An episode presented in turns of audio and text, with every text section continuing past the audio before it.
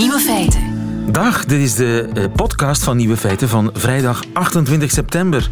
In het nieuws vandaag dat in Oostenrijk een fruitteler is veroordeeld wegens de moord op 800.000 bijen.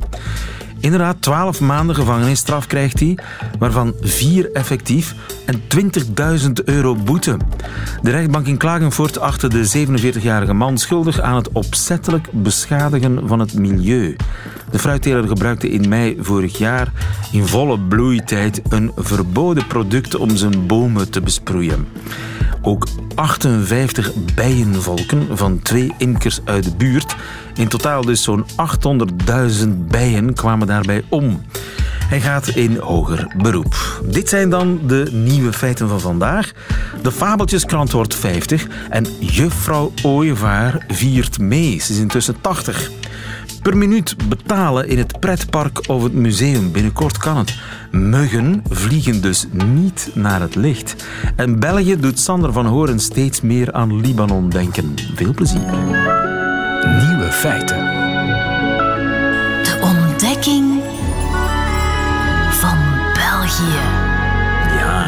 Kijkt een Nederlander naar ons land? Sterker nog, een doorwinterd oorlogsverslaggever die na tien jaar in Beirut neerstrijkt in Brussel. Sander van Horen, goedemiddag. Goedemiddag. Sander van Horen, correspondent België van de NOS. En niet alleen dat, ook eh, correspondent Europa geworden. Dus je bent bevorderd, waarvoor van harte gefeliciteerd. Ik hoop alleen maar dat ik voldoende tijd overhoud voor België. Maar ja, het blijft natuurlijk het land waarin ik woon. Hè? Dus soms ontkom je er niet aan. Wat vind je van ons energiebeleid, Sander? Nou, ik, ik dacht uh, voordat ik aan het einde uh, van de, uh, de, het gesprek de woordenlijst van je krijg, zal, zal ik het eens omgekeerd doen. Ik wil alvast een paar woorden in het Belgisch introduceren, ja, introduceren in ja. het Vlaams. wat, wat is een buurtgenerator, lieven? Een buurtgenerator, geen flauw idee. Een generator die uh, een dat buurt is een van grote generator moet voorzien als de, als de elektriciteit Precies. uitvalt. Ja. Okay, Precies, ja. ja. En dat stoot heel veel diesel uit, want daar loopt hij op. Dus het uh, draagt bij aan de luchtverontreiniging. En hebben, die, hebben we die, die, die, die, buurtgeneratoren? Die bestaan? Gaan jullie krijgen. Uh, oh. Die kun je zo uit Libanon introduceren, oh, waar we nee. ze hadden. En, en daar ken ik nog een ander woord voor. Wat, wat is een UPS? UPS is toch een bedrijf dat uh, pakjes levert? Nee? Een uninterruptible power supply. Dat is zeg maar een grote batterij die je uh, tussen je computer bijvoorbeeld en het stopcontact hangt. Dat als de elektriciteit uitvalt, dat je in elk geval netjes even je werk kunt afmaken. Oh ja, wat is dat in Libanon ook? Ja, zeker. Gaan jullie ook hebben. Wat is een surge protector? Een nee, geen, geen flauw idee. Een such nou, we weten inmiddels wat afschakelen is. Maar als je dan weer aangeschakeld wordt... dat gaat uh, vaak gepaard met een spanningspiek... waar met name moderne computers en koffiezetapparaten... Oh ja, weet ik door schade... en ja, ja, inderdaad. Ja. Die kunnen daar niet tegen. Die krijgen dan... Uh, nou, dan gaan, uh, die, de, ik heb, in Libanon heb ik vanwege het constant aan- en afschakelen van de elektriciteit... heb ik daar al een koffiezetapparaat en een computer doorheen gejaagd. Dus een surge protector gaat ook in het Vlaams bestaan binnenkort. Ja, dus jij kunt ons vandaag van alles bijleren, want jij hebt veel ervaring met het licht dat af en toe uitgaat, uh, aangezien je tien jaar in Beirut hebt gewoond. En daar zijn en, allerlei middeltjes voor bedacht die wij kunnen gebruiken. En in, in Libanon is, is, is dat nodig, omdat daar al uh, tientallen jaren een structureel stroomtekort is. En uh, daardoor worden inderdaad wijken afgeschakeld. En dat is spectaculair om te zien. Ik woonde daar in een huis met uitzicht over over uh, heel Beirut. En dan zag je inderdaad op de hele uren kon je gewoon uh, gaan staan kijken. En dan viel een hele wijk zwart. En uh, zag je vervolgens die buurtgeneratoren zag je aanspringen en zag je overal weer de lampjes aangaan. En ja, dat is dan toch een visioen wat ik ook bij België begin te krijgen. Dat ik dus door de huidige discussie weer spontaan heimwee krijg naar, naar Libanon. Waar je in elk geval die buurtgeneratoren had. En waardoor je dus uiteindelijk um, nooit zonder elektriciteit zat. Maar ja, zo'n structuur is er in België niet. Dus uh, we gaan het echt moeilijk krijgen in november, januari en februari. En is de reden, de achterliggende reden van dat stroomtekort uh, ook vergelijkbaar tussen Libanon en België? Nou, ik mag het toch niet hopen, maar ik begin er de afgelopen tijd behoorlijk aan te twijfelen. Uh, want in Libanon was dat, dat de, de verschillende rivaliserende politieke groeperingen elkaar niet het succes gunden van een, een structurele oplossing. Namelijk gewoon een centrale bij bijbouwen. Ehm, ook een reden, uh, en dan kom je wat verder weg van België gelukkig, is dat ehm, die generatoren uh, natuurlijk uh, gekocht moeten worden. Dus de leveranciers die vormden een soort maffia die een politieke oplossing tegenhouden. En die generatoren, ja. die buurtgeneratoren, die draaiden op diesel.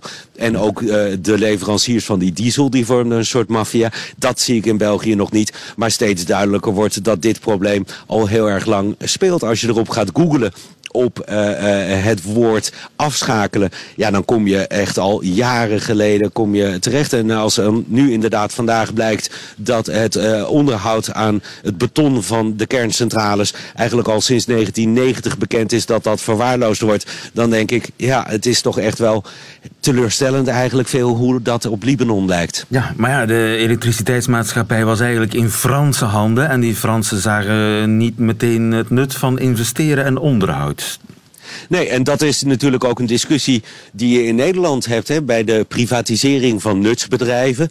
Uh, het spoor, de elektriciteit, uh, de telefoon, de post. Of dat allemaal wel zo'n goed idee is. En dat debat dat heb je, weet ik, in België ook wel. Maar nou ja, nu kun je dus in elk geval vaststellen dat dat dan doorgeschoten is. En dat dus problemen uh, heel erg lang kunnen voortspelen. Wat ik sowieso dan weer bizar vind.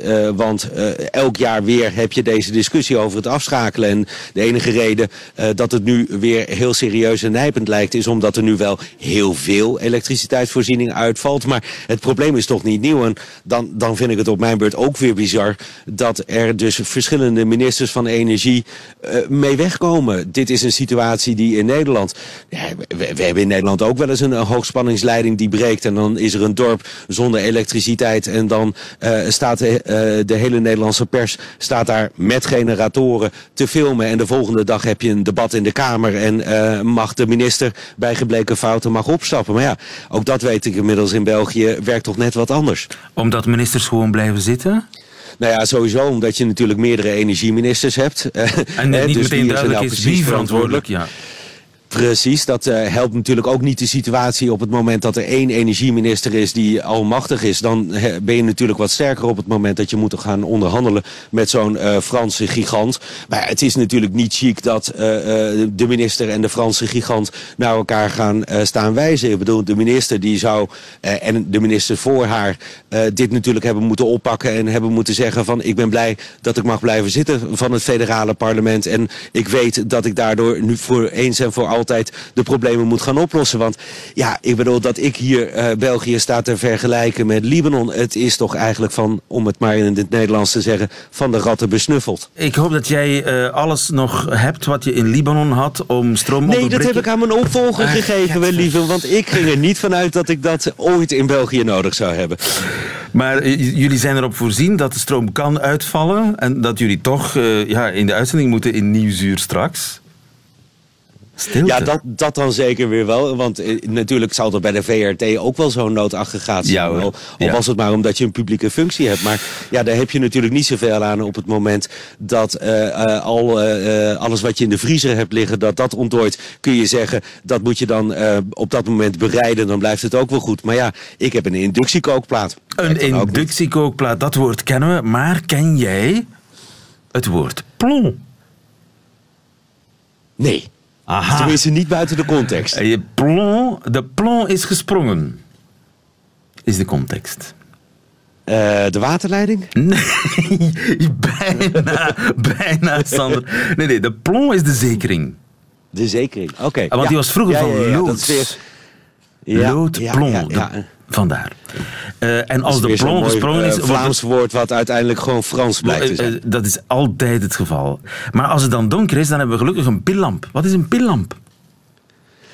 Dat is een knijpkatje, denk ik dan, gokkend binnen de context. Dus een Bijna, lampje wat je, een knijpkatje is echt, echt... Daar zit een, een dynamootje in. Een pillamp is een lamp op pillen. En wat zijn pillen? P batterijen. Juist! Zeer goed. en als dan de elektriciteit weer aanvloept, dan kunnen we het weer in de pries steken, de lamp. De pries. Uh, in het uh, stopcontact. Juist. De fitting. Ja, ja stopcontact is de pries. Inderdaad, het, het, gaat toch stilaan de goede kant op in ieder geval. Met je kennis van België, geen probleem. Dat is echt buitengewoon die vooruitgang. Maar de taal begint ook vlotjes eh, te lopen. Na, uh, Heb je nog een mooi Vlaams woord liever voor een kruisbandreconstructie? nee, nee dat, is gewoon een, dat is gewoon een ramp. Een kreupel. Je bent er kreupel van. Maar je kunt wel nog babbelen en dat is uh, het grote voordeel. Sander van Horen, mag ik je heel veel plezier wensen de volgende week. En ik hoor je graag volgende vrijdag. Nieuwe feiten. In de zomer doe ik s'avonds altijd of het raam dicht of het licht uit. Ah ja, want anders komen de muggen binnen die naar het licht vliegen. Blijkt dat dus totale kwatsch te zijn. Staat in een nieuw boek uh, dat met hardnekkige mythes komaf maakt. Plassen over kwallenbeten, zo heet dat boek. Goedemiddag, Maartje. Goedemiddag. Maartje Kouwen, jij bent een van de samenstellers van het boek. Klopt, ja. Samen met twee collega's hebben we het boek geschreven. Om allerlei hardnekkige mythes eh, te, te killen, zeg maar. Ja. Plassen over kwallenbeten, is dat ook al kwatsch? Dat is ook een mythe inderdaad. Dat wordt gezegd dat het zou helpen tegen de pijn, maar uh, in tegenstelling eigenlijk, het kan juist de pijn verergeren. Het kan de pijn verergeren, maar waar komt dan het idee vandaan dat het de pijn verzacht? Ja, dat, waar het idee precies vandaan komt, weten we eigenlijk niet. Het is in elk geval, uh, dook het een keer op in, in de tv-serie Friends. Daarin werd het als voorbeeld genoemd. En mensen willen natuurlijk wel iets doen om van die pijn af te komen. En je hebt niet altijd allerlei uh, middeltjes bij je op het strand als je door een kwal gestoken wordt. Maar plassen zou dan wel eens kunnen helpen, denken mensen. Maar dat blijkt dus niet het geval.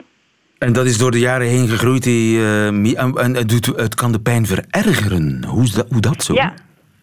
Nou, de kwallen die hebben een soort, een soort harpoentjes in hun cellen zitten. En die gaan niet allemaal gelijk afvuren. Soms zitten die cellen nog op, je, op jouw huid. En als je dan eroverheen gaat plassen, dan worden die harpoentjes juist afgevoerd of uh, geactiveerd. En uh, dan komen ze dus juist in je huid terecht en veroorzaken ze nog meer pijn. Dus uh, wat je het beste kan doen is, is met azijn spoelen over, over de kwallensteek. Dat is het enige wat echt bewezen helpt. Azijn? Azijn, ja. Azijn erop gooien. Zeg maar, ja. dat, dat van die muggen, dat vind ik nog, nog eigenaardiger. Want dus al mijn hele leven doe ik dus helemaal voor niks het raam dicht s'avonds. Nee, nee. En zelfs als je, als je bijvoorbeeld het licht uh, aandoet en je denkt, oh, doe hem nu gauw uit, want dan, uh, dan ben ik misschien nog op tijd. Dan hebben die muggen jou al lang geroken, want ze komen op geur af. Op het uitgeademde CO2 en ook op de geuren op je, op je huid. En dat kunnen ze wel van 70 meter afstand kunnen ze dat ruiken.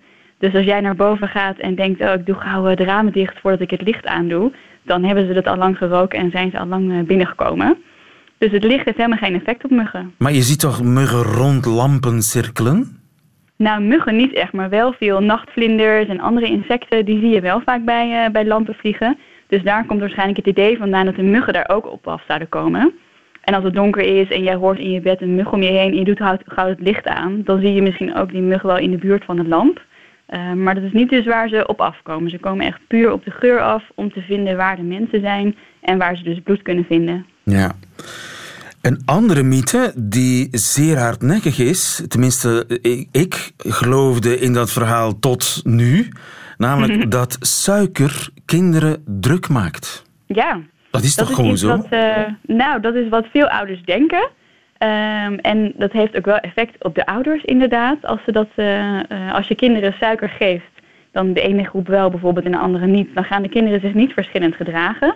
Ze blijven allemaal even druk of even, even rustig. Dat is echt wetenschappelijk vastgesteld? Ja, dat is wetenschappelijk vastgesteld. Maar er was ook een slim onderzoek waarin ze alle kinderen geen suiker gaven, maar aan de helft van de moeders vertelden ze dat hun kind wel suiker had gehad. En die moeders die zeiden daarna inderdaad van dat hun kind heel druk was. Terwijl die kinderen dus allemaal precies hetzelfde waren. En aan de suiker kan het dus niet liggen. Maar als ouders denken dat hun kind veel suiker heeft gegeten, dan ervaren ze het gedrag van hun kind als drukker. Nochtans, het is logisch. Hè? Suiker is pure, snelle energie. Je zou denken, ja. kinderen krijgen daar een kick van. Ja, ze krijgen waarschijnlijk wel energie ervan, maar ze gaan zich niet per se daardoor drukker gedragen dan dat ze een boterham zouden hebben gegeten of, uh, of een appel of iets dergelijks. Hupla, daar gaat weer een uh, mythe. En ja. jouw boek staat vol van dat soort uh, hardnekkige mythes. Plassen over kwallenbeten, zo heet dat boek. Maartje Kouwen, dankjewel. Goedemiddag. Dankjewel.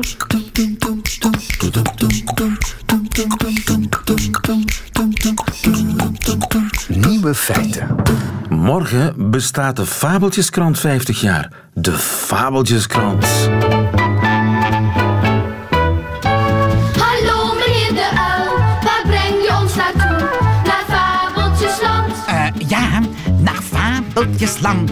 En lees je ons dan voor uit de Fabeltjeskrant? Ja, ja, uit de Fabeltjeskrant. Want daarin staat precies vermeld hoe het met de Dieren is gesteld. Ik kan hem woordelijk meezeggen en meezingen, net als u. Want ja, wie is er niet mee opgegroeid, beste kijkbuiskinderen? Morgen bestaat de Fabeltjeskrant 50 jaar. En dan opent ook een tentoonstelling over dat legendarische televisieprogramma in Rotterdam in aanwezigheid van juffrouw Ooyevaar. Goedemiddag, mevrouw Ooyevaar. Goedemiddag. Eh, de, de opening is overigens straks, hè? Straks al? Oh, ik ik, eh, u, u wijst mij terecht, geheel terecht, Ja. mevrouw Ooyevaar. Eh, Elsje Scherjon, u was al die tijd de stem van juffrouw Ooyevaar. Ja, ja. Maar u, u heeft hem nog goed zitten, die stem, hoor Ja, ik. dat is natuurlijk de stem die ligt het dichtste bij me. En dat en is misschien dat het daarom mij altijd nog zo makkelijk afgaat. En eh, daarom was het misschien ook alweer zo'n hele prominente mevrouw in die fabeltjeskrant. Omdat het eh, heel natuurlijk was. Het was, zij was eigenlijk, naast meneer de Uil, was zij toch ook Ja. een beetje de sterren. Nou, ik vond zelf de bevers de absolute sterren. Oh ja? En ja, en eh, dat, dat waren twee Rotterdammers. Dat waren dus Ger Smit en Frans van Duschoten. En wat mijn eigen ster was, dat was eigenlijk eh, Isadora Paradijsvogel. Die was hartstikke ordinair. En die zat eh, in het, altijd in het praathuis. En die was eigenlijk vrij lui. En die, nou, ik zou die stem niet meer zo goed weten. Ja, die, zag, die sprak een beetje Amsterdams. en die, die hield eigenlijk alleen maar van een lekkere glaasje grenadine. en dus dat vond ik ook een heel leuk beest. En, eh, Isidora Paradijsvogel. Want u, Ja. hoeveel stemmen deed u eigenlijk? Dat weet ik niet meer precies, maar het waren er geloof ik een stuk of acht. Acht? En, maar iedereen had er zoveel. En, en dus ook was- juffrouw Mier, was u dat ook? Dat was ik ook. En die kan ik absoluut niet meer nadoen. Tut, tut, tut, Dat is tut. veel te hoog. Dat was Ja. mevrouw Mier. maar het was ook leuk van de schrijver, hè. Het was ook zo leuk bedacht. En wij bedachten zelf mee. Maar het was van Leen Valkenier zo leuk bedacht... om hartstikke idee iemand mee te geven, de vos. En de mier weer... En eh soef, soef, de haas. Dat was leuk, ja. En eh, die mevrouw Ooyevaar, eh, wat voor iemand was zij? Ik heb altijd gedacht dat ze een beetje van ja, lagere adel was. Ja, dat was ze ook. Toen ik audities ging doen voor de stem van Juffer Ooievaar, of de persoon van Juffer Ooievaar, want wij zagen er tenslotte helemaal mensen in, eh, werd mij ook gezegd, het is een douarière, dat zal zeker in België aanspreken, eh, de weduwe dus van een adellijk persoon, of misschien een laag adellijk persoon, die vindt dat ze heel voornaam is en absoluut de baas is Ja, overal. autoritair. Ja, autoritair.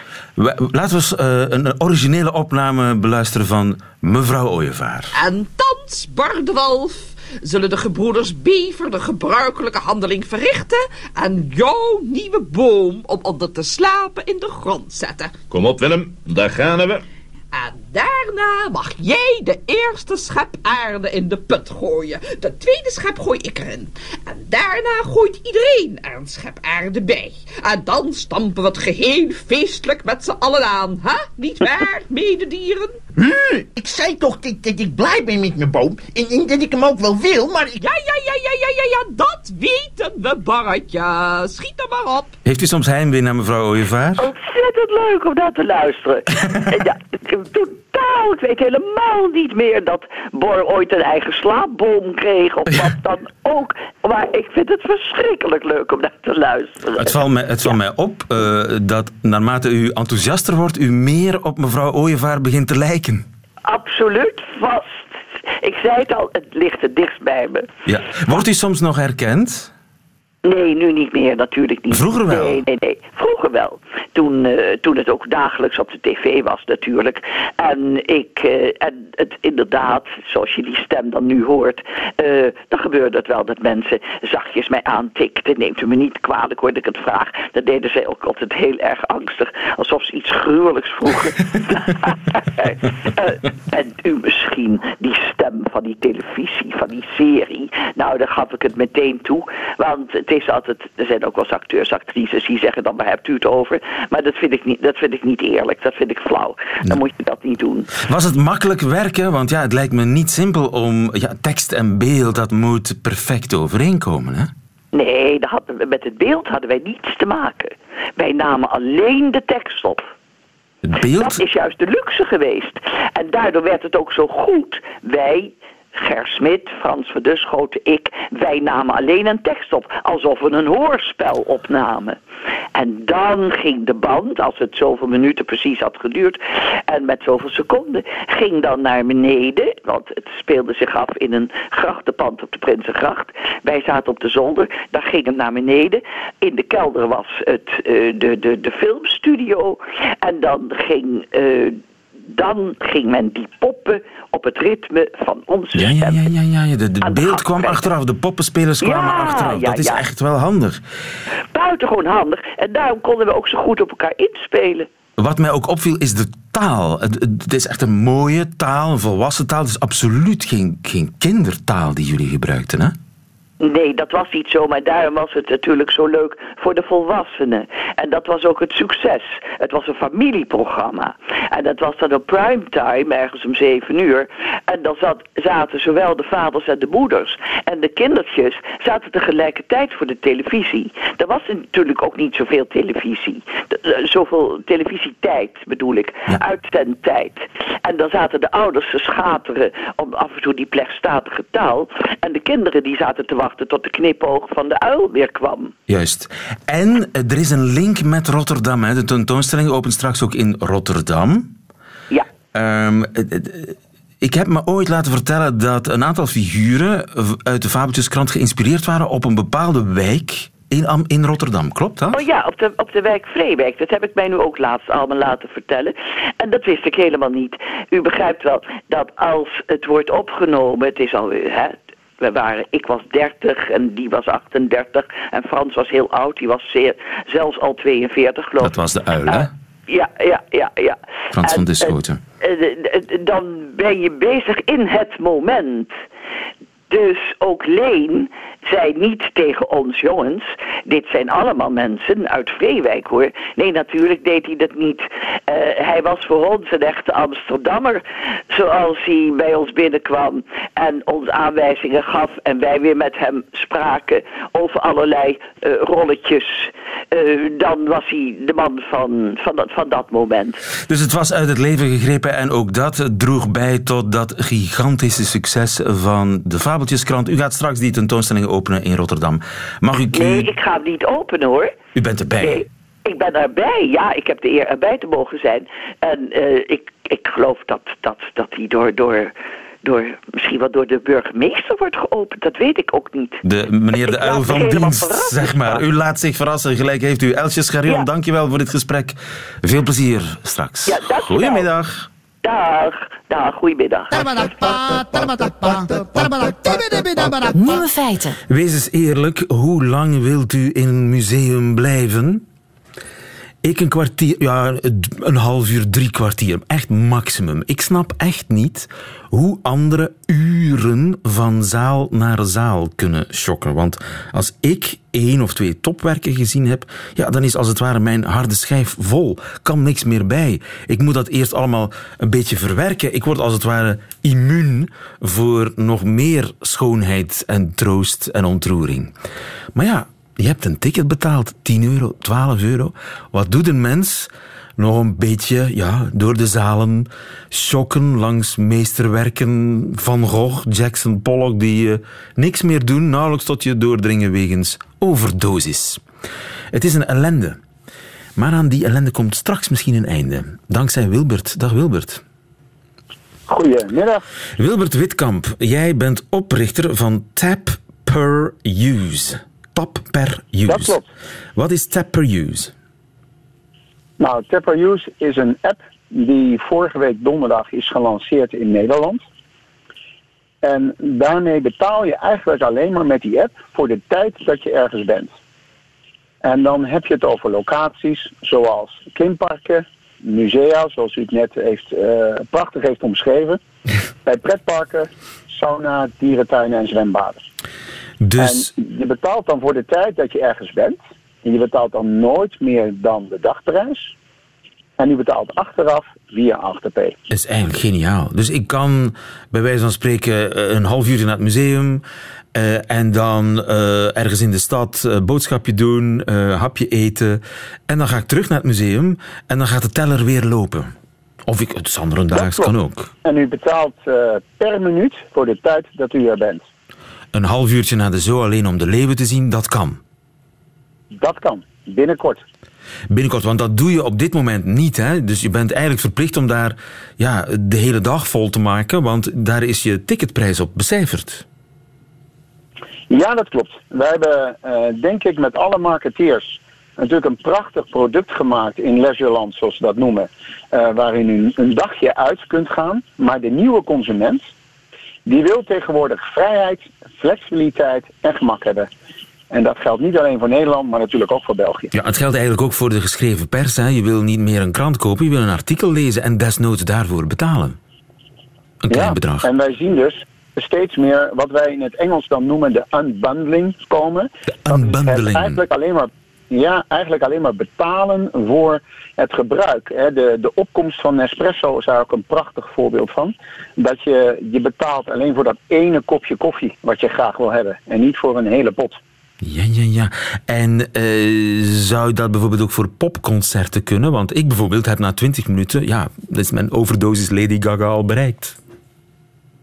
Ja, dat zou in theorie ook kunnen. Wij gaan bijvoorbeeld het aanstaande weekend uh, met Pepper Hughes uh, gaan wij naar het Linda Festival in Nederland.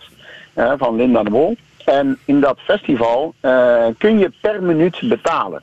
Dus u hoeft daar dan niet een hele dag naartoe. Maar u kunt daar dan bij wijze van spreken niet in de traffic komen van 9 uur en het einde om 8 uur. Maar u gaat dan gewoon tussen een periode van 12 en 3 even een paar uurtjes zo net zolang u er zin in heeft. En is er eigenlijk veel enthousiasme bij musea, pretparken, organisatoren, sauna's om daaraan mee te werken? Nou, het overvalt ons een beetje in positieve zin. Wij hadden verwacht toen wij, uh, ja, wij, wij zijn half juni begonnen met de werving, eigenlijk midden in het seizoen in Nederland. En we hadden verwacht dat er een, zeg maar, een soort van vijftigtal uh, parken en musea, zwembaden mee zouden doen. Dat zijn er inmiddels bijna 80. En uh, dat zijn degenen die nu in de app staan. Maar daar komen er nog een uh, 75 bij tot 1 december. En daar zitten ook een zestal Belgische vrienden bij. Als ik het zo mag zeggen. Oké, okay. zoals Plopsaland. Zoals Plopsaland de Pannen. Plopsaland Indoor Hasselt. Plopsaqua. Plopsaco. Enzovoort, enzovoort. Maar niet te vergeten, ja, Comic Station in Antwerpen. Ook al. En natuurlijk ook Bobbejaanland. Bobbejaanland is mee op de kar gesprongen. En is dat uh, praktisch ingewikkeld? Uh, je installeert een app op je telefoon en klaar? Nou, wat u doet, u, uh, u downloadt de Teppa Use app. Enkel alleen in Nederland nog te gebruiken. Ik ga u straks vertellen wanneer we in België gaan beginnen. Maar enkel alleen in Nederland te gebruiken. En u installeert die app. U doet een paar kleine vragen. U hoeft geen betaalgegevens op te geven, want de verwerking gaat achteraf via Afterpay. En die, uh, die app die kunt u dan met een prachtig aantal locaties selecteren. Dat u zegt, nou, Bobbejaanland, daar wil ik graag naartoe. U uh, selecteert ook of u een aantal vrienden mee wil nemen. En u toont het aantal barcodes van de vrienden met wie u naar binnen gaat aan de kassa. Oké, okay. en dan gaat de teller lopen. De, en als u weer buiten ja, gaat... Ja, scannen de barcode. Ja, u loopt naar buiten wanneer u wil. En dan kunt u op de stopknop drukken. Dat gaat helaas niet als u in het park bent. Maar als u dan naar buiten gaat, vanuit GPS georganiseerd, kunt u op de stopknop ja, drukken. Ja. En dan krijgt u een dag later de rekening. Het staat nog niet helemaal op punt voor België, begrijp ik, maar dat komt uh, zeer snel in orde. Uh, schitterend idee, waarvoor gefeliciteerd. Tap per use. Dankjewel, Dankjewel. Wilbert Witkamp. Goedemiddag. Dankjewel. Tot ziens. Wat zouden de nieuwe feiten zijn in het leven van schrijver en voormalig journaalanker Geert van Istendaal? Ik ben benieuwd. Nieuwe feiten. Middagjournaal. 28 september. Gisteren Clara Hazard ten grave gedragen. Ze was 94. U weet niet wie Clara Hazard is. U weet niet wat u gemist hebt. Clara Hazard was een dichteres. Tevens was ze zeer klein en een en al actie. Altijd ten dienste van poëzie, literatuur, schone kunsten. Ze stichtte een tijdschrift en een galerij. Ze heeft mee de middagen van de poëzie uit de grond gestampt en de jeugdboekenweek en een haiku-centrum en het beschrijf dat auteurs uit de hele wereld naar Brussel haalt om ons te verblijden. Ze steunde vertalers en aaide melancholieke dichters over de bol. Wij dichters willen ons wel eens wentelen in zwartgalligheid. Naar het schijnt is dat goed om versjes te schrijven.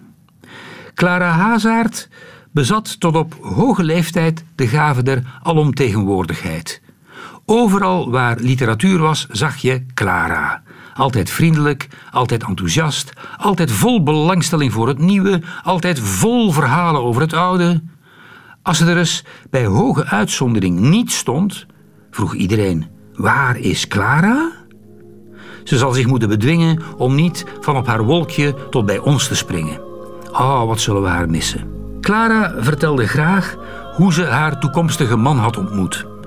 Het gebeurde kort na de oorlog en wel boven op het dak van een overheidsgebouw waar ze werkte als ambtenaar. Dat gebouw stond in lichterlaaien en alle ambtenaren waren naar boven gevlucht. Steeds hoger, tot op het dak dus. En daar sloeg, ja, de vonk over, als ik me zo mag uitdrukken. Zeg nu nog dat er geen ambtenarenromantiek bestaat. Maar je moet er eerst wel een heel ministerie voor in brand steken.